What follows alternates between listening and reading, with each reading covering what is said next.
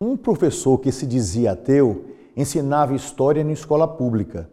Numa de suas aulas, disse aos alunos: devemos sempre respeitar as autoridades, obedecer às leis, estudar muito e andar sempre direito.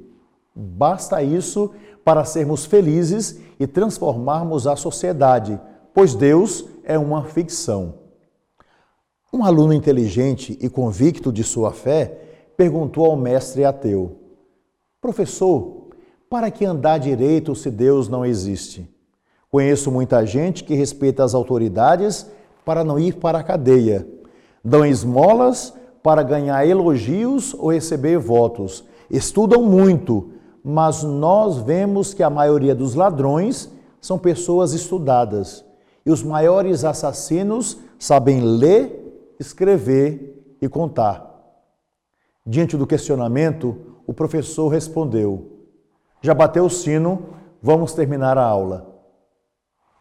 Moral da história: Uma falsa ciência gera ateus, mas a verdadeira ciência leva os homens a se curvar diante da divindade.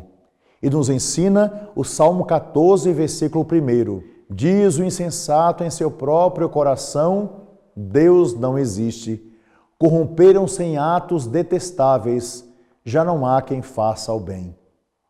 Deus te abençoe.